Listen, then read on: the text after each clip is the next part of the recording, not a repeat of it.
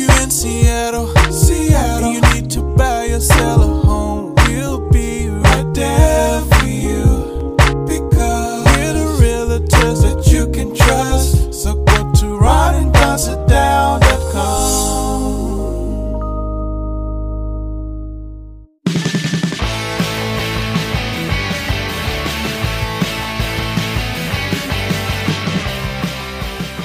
Don't go anywhere unless you want to. It's the Ron and Don Show, starring Ron and Don, and sometimes me at ronanddon.com. Hey, you guys, what's going on? Happy 2023 from your boys, Ron and Don, and welcome to the first episode of 2023. This is episode 486.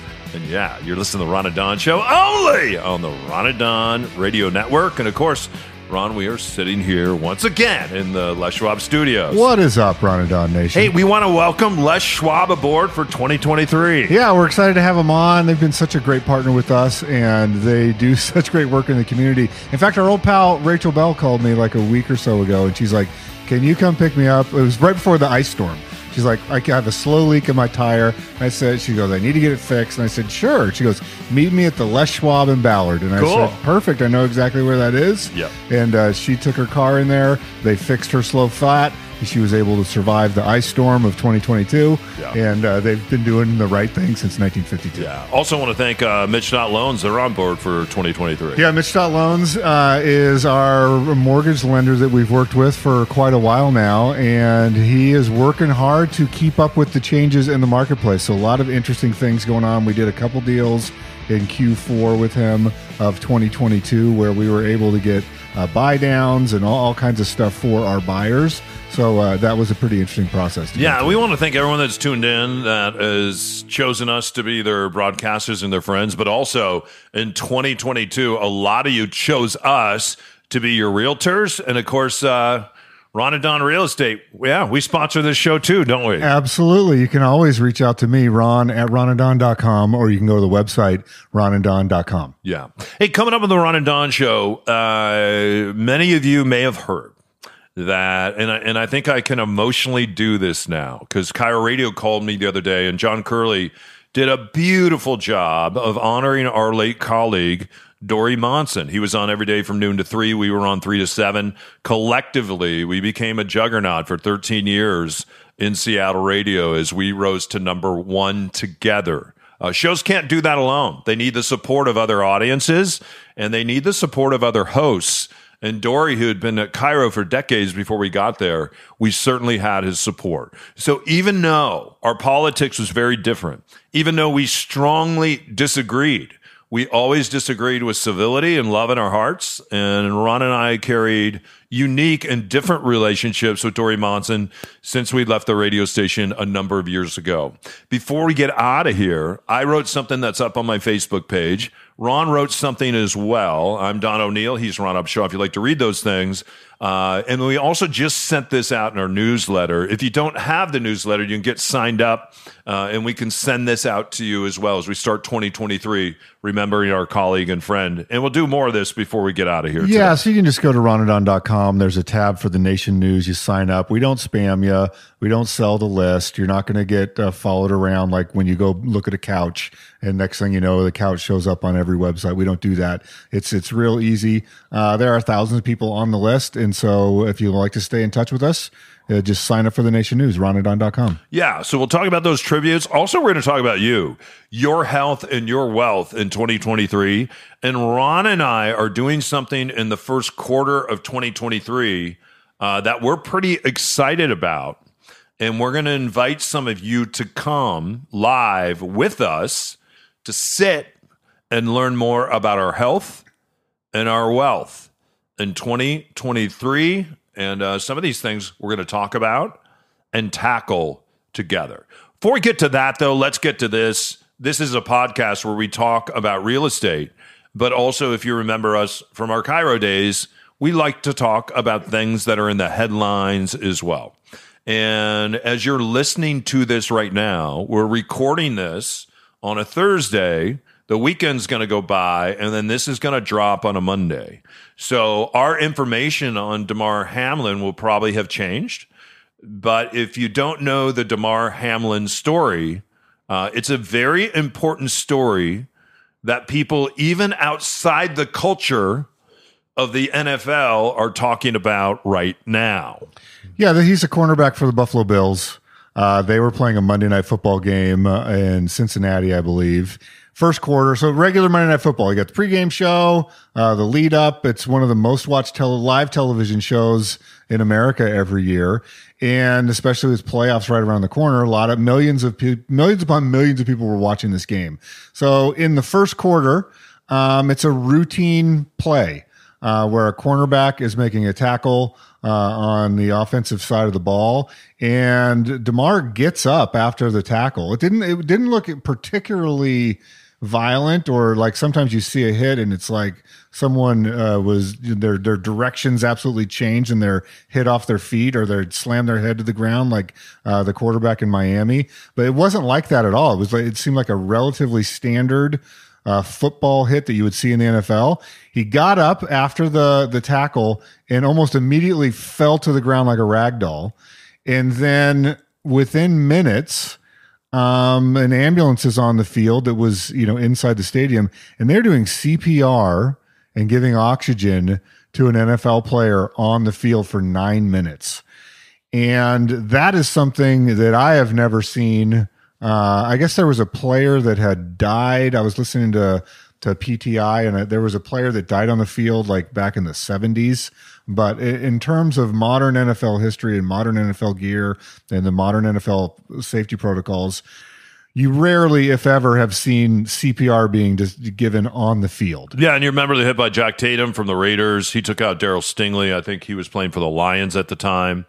And Jack Tatum, in his book, never apologized for it, right? Uh, and we knew Jack. And that was very sad to me, but it was a very different time in the NFL. Let's talk about this, though. So just to finish that up, he went to the hospital. He's uh, was in intensive care. I, I've heard reports from the Washington Post that they had to restart his heart two times. Yes. Uh, that, but he has steadily been improving. The family and the team are not obligated to give us minute by minute updates, and so they haven't. And I actually, well, I- actually, the father just spoke to the team, and he said that his son is doing compared to where he was. He used the word remarkable, and that he's doing remarkably better. And what that means when you're on a ventilator and you're taking someone on and off the ventilator to try to get them breathing on their own again. And a lot of us had learned about this through COVID, right? Someone goes on a ventilator, and then maybe it's three, four weeks later that they pass, or three, four weeks later they can wean them off the elevator. Some people, if you're on that ventilator five, six weeks, uh, it's just too darn long. But he's 24. He's fighting. I think it, I love this story that on his social media he was trying to raise twenty five hundred dollars to buy uh, toys for kids, and people found out about that. The Buffalo Bill Mafia found out about that, and last time I checked, it was at almost six million dollars.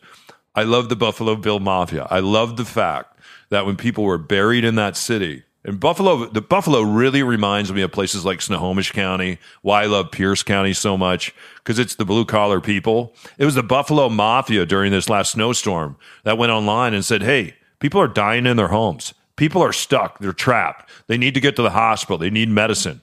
So, Buffalo Mafia, show up in force and uh, grab your shovels, your snow plows, and let's go. And they did. And it was the Buffalo Mafia, the Buffalo Bills family, those that, that love those Buffalo Bills. And that's what the fans call themselves in the same way that we call ourselves the 12s. They call themselves the Mafia. They dug that city out shovel by shovel. Pivoting back to this story, there's a rumor out that the NFL had told the players, hey, you got five minutes to warm up, and we're going to be back out on that field, and it's business as usual. The NFL and Roger Goodell is saying that never happened. Ron, what do you think happened? Is it's very interesting to see players standing up for themselves and to see fans standing up for the players. Yeah, there's a lot of thoughts that I have about this and, and some guilt that I carry about this because this is a version of the same conversation we had uh, when the CTE findings came out several years ago. And the, the underlying question is Are you okay with violence as entertainment? That, that's really what we're talking about here. Are we okay as a society and as individuals as violence for entertainment purposes and athletic violence. And yes, there's beauty in the game. Uh, and yes, you know, when a wide receiver makes an acrobatic catch, uh, or a running back makes a spectacular move. There, there's sheer athleticism that is jaw dropping and awe inspiring, but it's different than the NBA. When, when LeBron James does an incredible athletic feat, um, someone doesn't run across the court and, and collide with him and take him out like he's ran into a brick wall most of the time. Most of the time. And so with the NFL, the, the, the and it's, it, there's, there's this underlying danger for things exactly like what just happened. So from the NFL side, Roger Goodell's stated goal this year was to make $25 billion uh, with the NFL properties. $25 billion. When he took over, they made about $9 billion a year. So in his tenure, to go from 9 billion to 25 billion, that is remarkable. Yeah, that's why he makes forty million dollars a year plus uh, for compensation. So that that is their incentive. They want to make money. Uh, we just saw a Denver Bronco franchise sell north of four billion dollars uh, for a franchise. Uh, some people thought the Seahawks could be for sale after Paul Allen's death. That franchise with you know a Super Bowl victory and a back to back Super Bowl appearances is probably worth four to five billion dollars uh, if if you'd want to sell that. So this is a environment that is all about the money in a sense.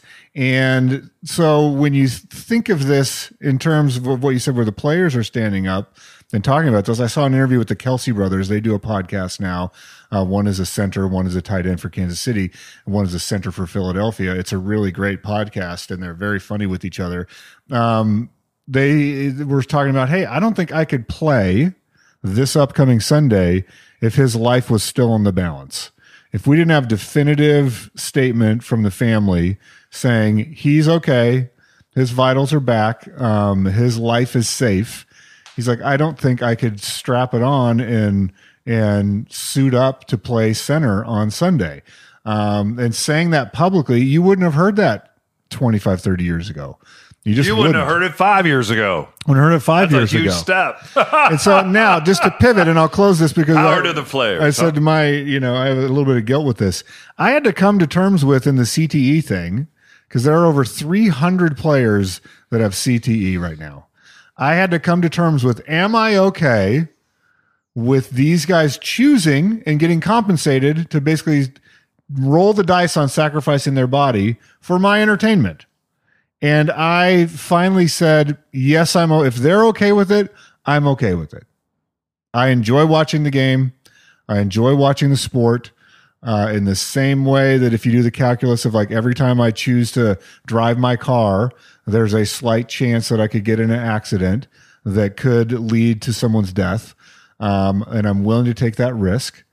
I'm willing to get on an airplane, even though there's a small chance that something bad could happen when I'm in that airplane.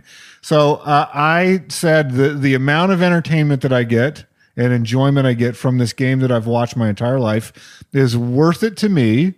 That if every once in a while there's a bad outcome, uh, and I feel badly about that. Uh, I, there's part of me that wishes I could disengage from the Yeah. game. Why, not- why, why not just say, let's take the pads and the helmet off? And if the fans are up for it, uh, the players will be up for it.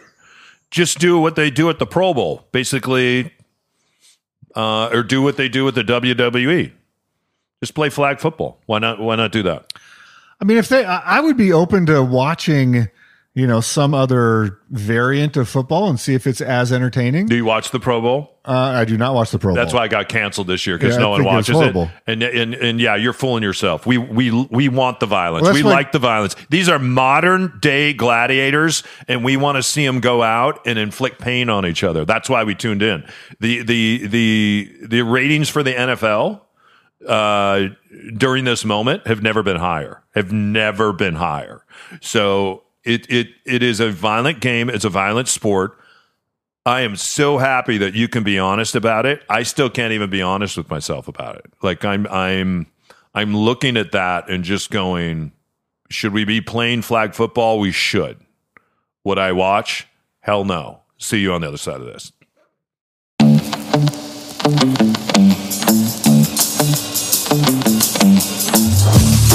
Hey, you guys, back to the Ron and Don show in a moment. I love those guys. They are amazing. Speaking about being amazing, do you want to be amazing in 2023? We have a 2023 life changing event coming up.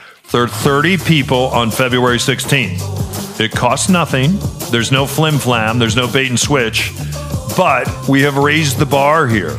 We don't want just 30 people showing up that want to meet us because we can meet you some other time. And believe, believe you me, we're not that exciting. Ron, this specifically, we are dialing into our health and we're dialing into our wealth when it comes to building wealth and health through the power of real estate, right? Yeah, so 30 people, and we are going to do a two hour event here. And I guarantee you, if you really lean into this and you really listen to it, we are going to come up with a custom game plan just for you to acquire that first piece of real estate. It's probably not going to be tomorrow. It might take six months, it might take a year. But if you are ready to go on this journey with us, that's who we want to partner with. So if you're motivated, this rings true, go to ronandon.com slash change. It's limited to 30 people. ronandon.com slash change. We'll see everybody February 16th. And now back to the show. All right, you guys, welcome back to episode 486 of the Ron and Don Show. Uh, we had talked about in 2022, at least I had talked about that I am not a person that really makes New Year's resolutions. The reason why is usually we don't tell anyone until maybe we failed. When you don't tell people about your resolution, a lot of times we fail because we're not being accountable, right? So a lot of times when we do things, we do them in a group, we tell others, we get some coaching, we spend some money. We spend some money. A lot of times we have some success. But if we keep it to ourselves, if it's a wish and a prayer and a hope, and we read a couple things and we get inspired and we make this resolution without telling anybody, without spending any money, Something happens when you spend your own money. Something happens. What happens when you don't spend money, when you don't tell others, when you're not accountable, is what happens. You fail. So, so Ron, resolutions or decisions as we head into 2023, and how you doing on that as we record on a January 5th, 2023? Yeah, you know, I'm I've always been anti-resolution, uh, and there to me, there's nothing magical per se about January 1st. There's just not. So, like you even know, we talked about on the show. I've been fo- health focused, and so I hired a trainer a couple months ago. I'm rereading James Clear's book Atomic Habits right now. Uh, I read it. You recommended it to me years ago, and I read it and I'm rereading it now. And and the thing that resonated then, and it's a great reminder for me, is when he talks about habits. This concept, I'm I still grapple with it. So I'm not I'm not like preaching this as like I've I've solved this or cracked this code because I haven't. But I, I this is what I'm trying to do in light of my dad having emergency triple bypass surgery, and in light of Dori that we're going to talk about here uh, in a few minutes. I've said that th- those are two um, things to me that have really got my attention When Dori died of a heart attack. so- around around health and wellness. So what James Clear talks about is this concept. You can either start from the outside and go in. Hmm. Go, I want to weigh 200 pounds. That's my goal. That's my resolution. Here we go. And so then you go, how do I do that? What what what things do I need to do? What is the process for me to go, I want to weigh 200 pounds. Here's what I need to do. And then you create this thing, this resolution in January. It says, okay, I'm going to the gym and this one. Nah, nah, nah. And so you start off and you make this what you think is your strategy to get there.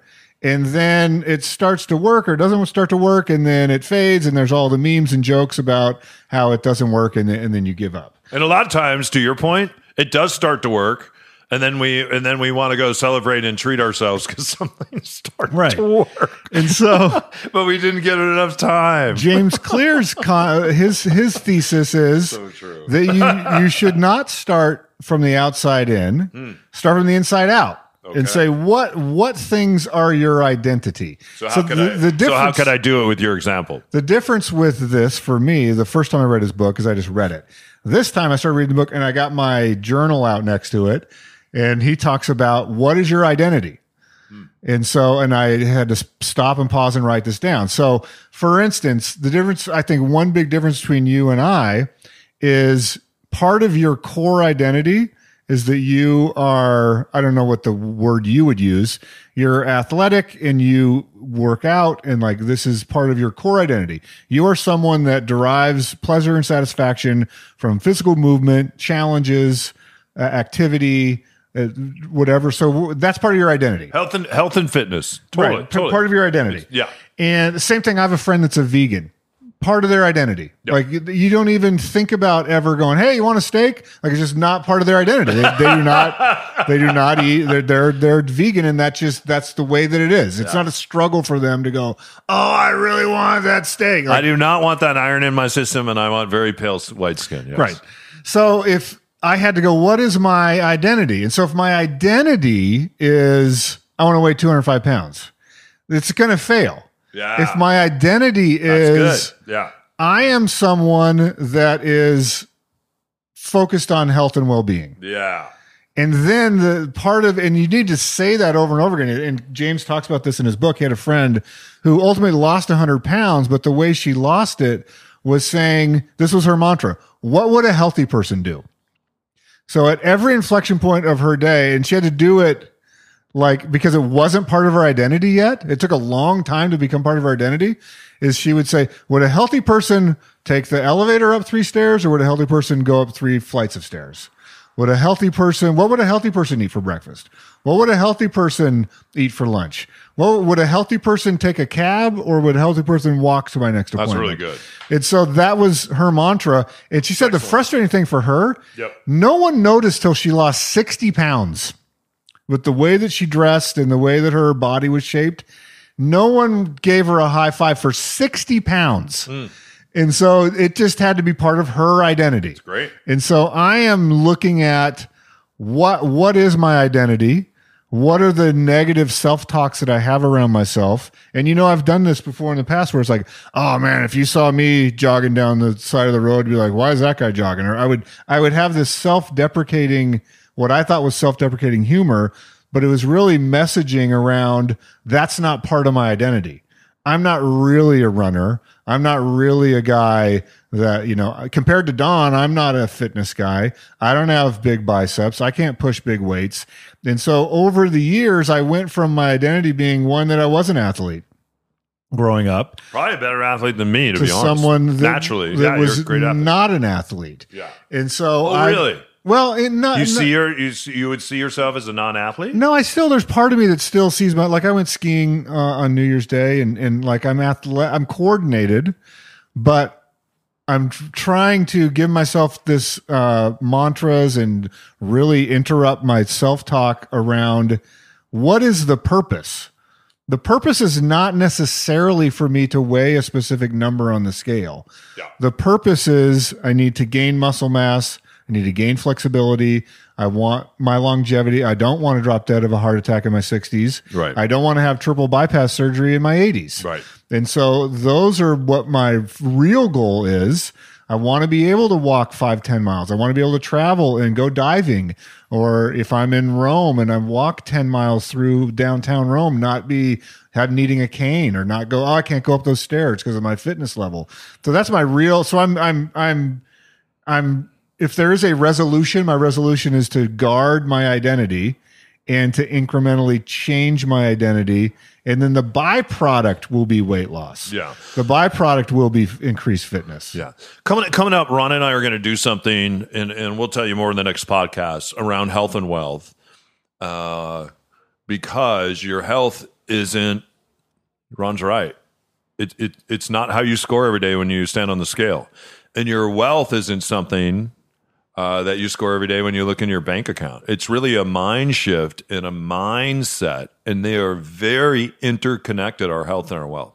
So we're going to talk about these things publicly, and we're going to have a gathering with some of you, and you're going to come, and we are going to have a great, great time.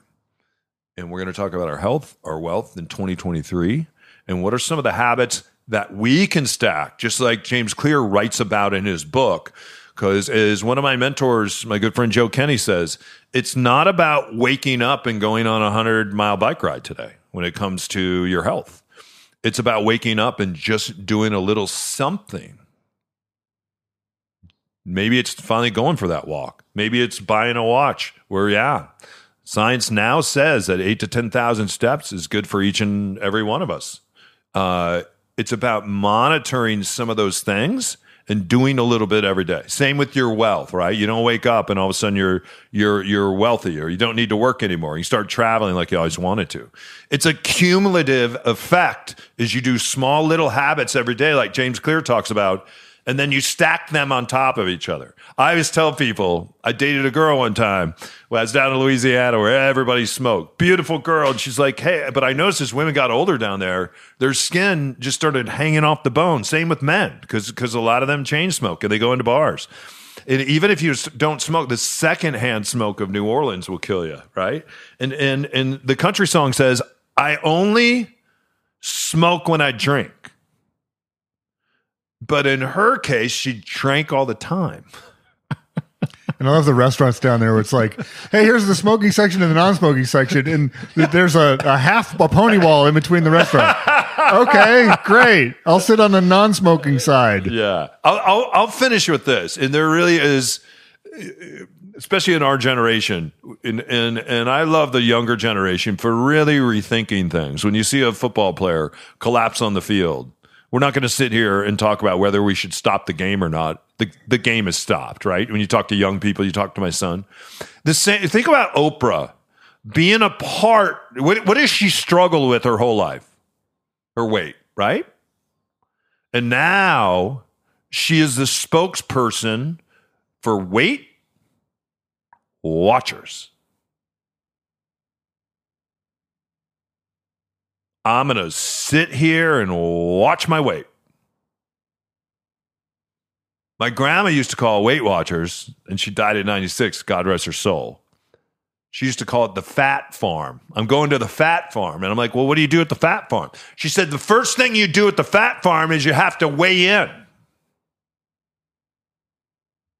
I hope Oprah rethinks that in 2023 because being a Weight Watcher has nothing to do with your health and well being. We'll see you on the other side of this. Hey, it's Ron Don here with Mitch Weeks from Mitch.loans. Mitch, uh, do I need to have 20% down to buy a house right now? No, and that's actually one of the most common mistakes that I do here is people think and people have thought for a long time that 20% is the standby. 20% the first time you're buying a home is not normal at all. With with prices, you know, around a million dollars often for first-time home buyers, 20% is a lot of money to save and it is not necessary. You can put 3.5% down with an FHA loan, 5% down, sometimes even less with a conventional, and mortgage insurance just isn't as bad as it used to be. I just did a loan that was a $900,000 home. The buyers put 10% down and they were going to pay mortgage insurance of $100 a month for two years. Now, that $2,400 feels like a lot, maybe, but if you talk about how much their home is going to grow in value over that time, it's nothing. All right, he's Mitch Weeks. Uh, get in touch with him at mitch.loans. If you're a first time buyer and your ears just perked up and go, I'd like to buy a house for 5% down, it's mitch.loans. All right, you guys, welcome back to the Ron and Don Show.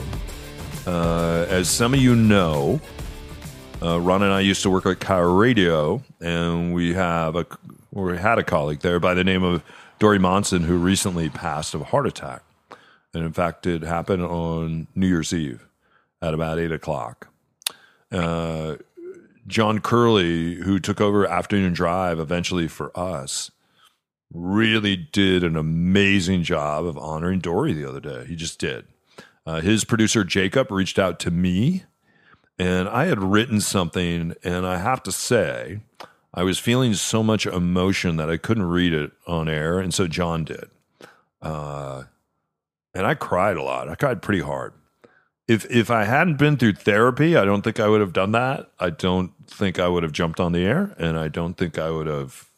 Uh, I don't. I don't know that I would have shown that reaction, but I've learned that showing your sadness in times when things are sad uh, is okay. Like that's okay. Uh, and I didn't always grow up in that house, but I now live in that house because uh, around here it's okay to show your emotion it's okay to be sad because when you feel sadness, I don't know if you've ever read the book of joy. And the great Dalai Lama said, in order to feel real joy and happiness, we must feel pain and we must feel sorrow. So, anyway, Ron and I uh, feel great pain and sorrow, not just for Dori no longer being here with us, but also for his three beautiful daughters and his wife who left behind. And for a lot of you out there that were Dori's listeners and fans. And frankly, some of you that, like me, disagreed with him. Uh, my friend Ed Ewing, who runs the Major Taylor Project, uh, reached out the other day and had some pretty strong feelings about Dori uh, when he was alive. And so he would reach out and we'd chat about those sometimes. But uh, nothing but condolences since Dori has passed. Uh, I thought it was interesting in The Stranger, all they said is that Dori Monson is dead. That is all. And that's the, the way that they reported his death, which uh, I thought was interesting. And, uh, and I think it says a lot about what that, I don't know. I think it says a lot about that publication. Nonetheless, I've written something I'd like to share with you, and Ron has written something as well. It's added in our newsletter. If you'd like our newsletter, you can get signed up at ronanddonsitdown.com. We don't sell your information. We don't spam you.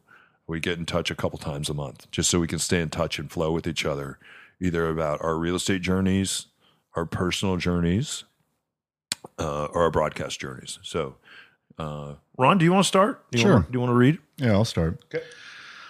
My desk was across from Dori Monson's desk at KIRO for 13 years. Since our show was on right after his show, we had a daily ritual of acknowledging each other while also knowing that each of us was getting ready to do a show. Uh, that was at least 3,250 times Wow. that we had some kind of interaction. Wow. It makes me very sad that there will not be another one. I got a message on Facebook from a listener telling me how sorry he was about Dori. At first, I thought it was a hoax. And I don't know if you've seen this, but there's a meme going around social media the last month where it's usually a young person who pranks their parents by making up a fake death and they film the reaction. Hey, mom, Anderson Cooper just died. Or hey, mom, uh, Donald Trump just died. And then they want to spoof them and get their reaction. And so that's been going around. I've seen that all over social media. I was sure I was being pranked. I did a quick search online and found the story on the station's website. It stopped me in my tracks.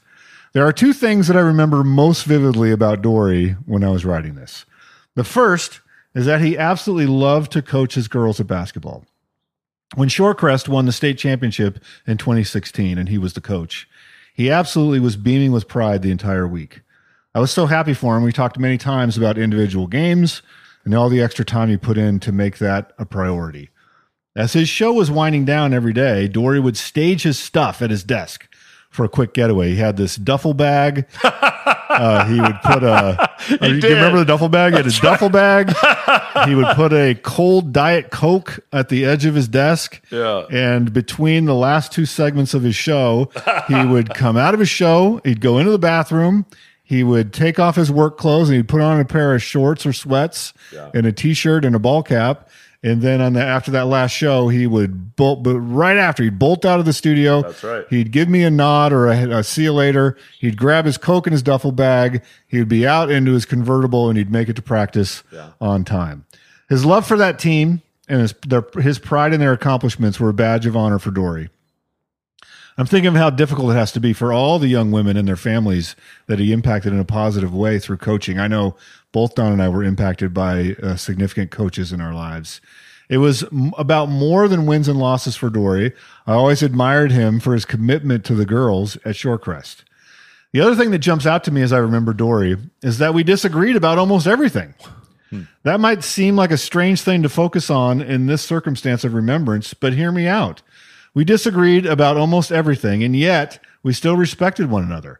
I can't tell you how much I valued that about him. It's easy to write someone off when they have a different view than you do, especially in the Twitter cancellation era. Dori and I never did that. I could see the stack of news stories he read every day, marked up with notes in the margins. He could see the same for me, except that I used a yellow highlighter on my pages. We were each well informed and tried our best to communicate what we genuinely believed. We just happened to see things differently most of the time.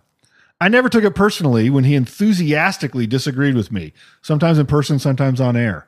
And I think he never took it personal when uh, I thought he was out of his mind. That's true.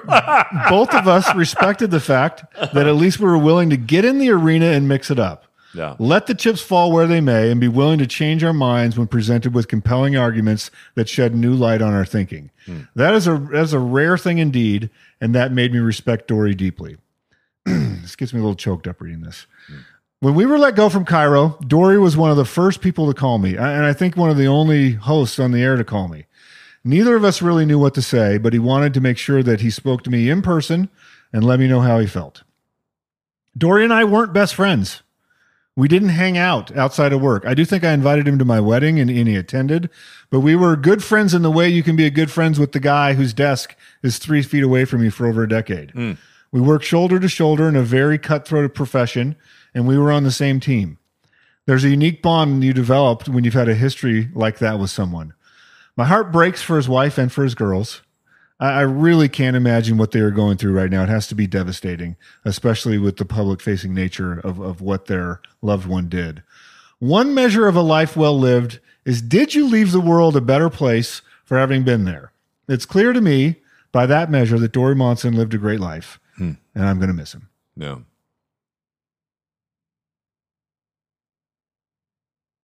That was so well written.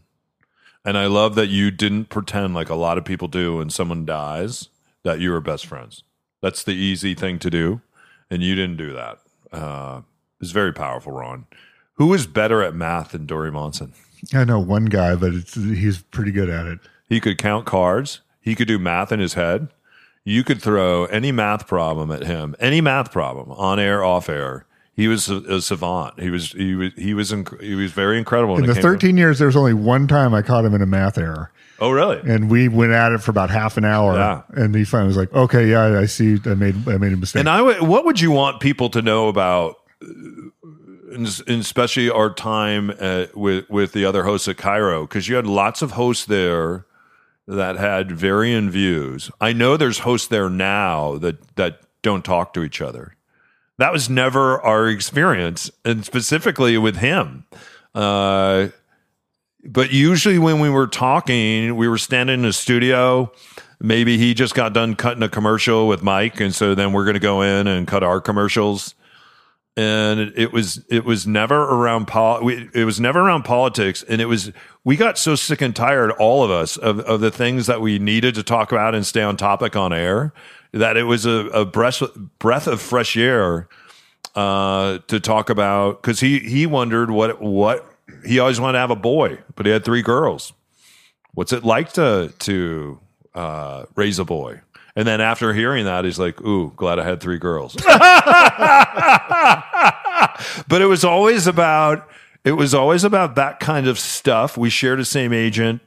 Uh, it was a lot about. I, re- I remember his story about his uh, daughter recently getting married and arriving in Kenmore airplanes, and just how stoked he was. He got misty eyed whenever he would he would talk about them or speak of them. But I would say this. I would say this. Dori didn't sleep. He was an insomniac, right? And one of the things that we're learning about health and wealth, you guys, and I've really had to work on this myself. Uh, it shouldn't be a badge of courage to not sleep. Uh, I would get emails from him sometimes at four o'clock in the morning, and sometimes I could email him back because I was up too. And a lot of times I wasn't up. Uh, a, a lot of times I should have just laid my head down and, and said, Hey, I need to get seven hours here because four and a half is not enough. And he would get up and he would just start working on that show, right? He was forced to take some time off, I understand, from, uh, from Nicole here at the end because if you don't use those days, you lose those days. And I think one of the coolest things that he was able to do before he left KIRO, the, the last thing he said on air with tears in his eyes, and he didn't know that this was going to happen. This this heart attack was was was not expected.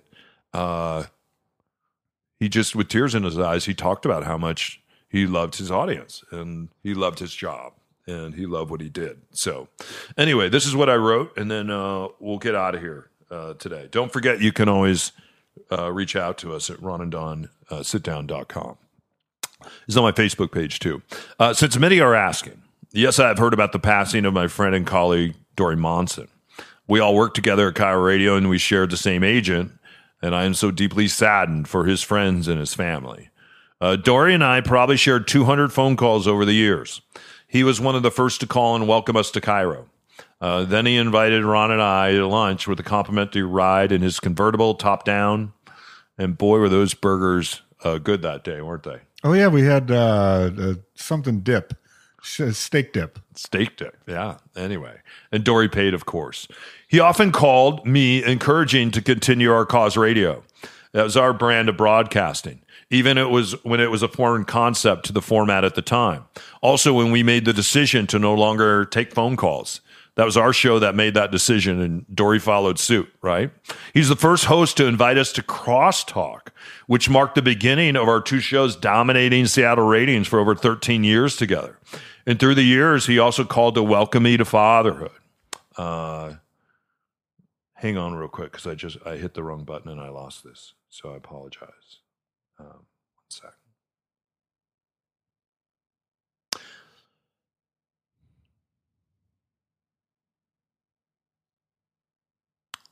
And maybe I got a little teary eyed too. Anyway, through the years, he also called to welcome me to fatherhood. He called again when my baby sister died, and once again when we were asked to leave the radio station. Our politics were very different, but we often strongly disagreed. But we talked through these controversies, always from a place of listening, always from a place of civility. But our love for our families and our community was what we always returned to. Uh, that's what we always returned to.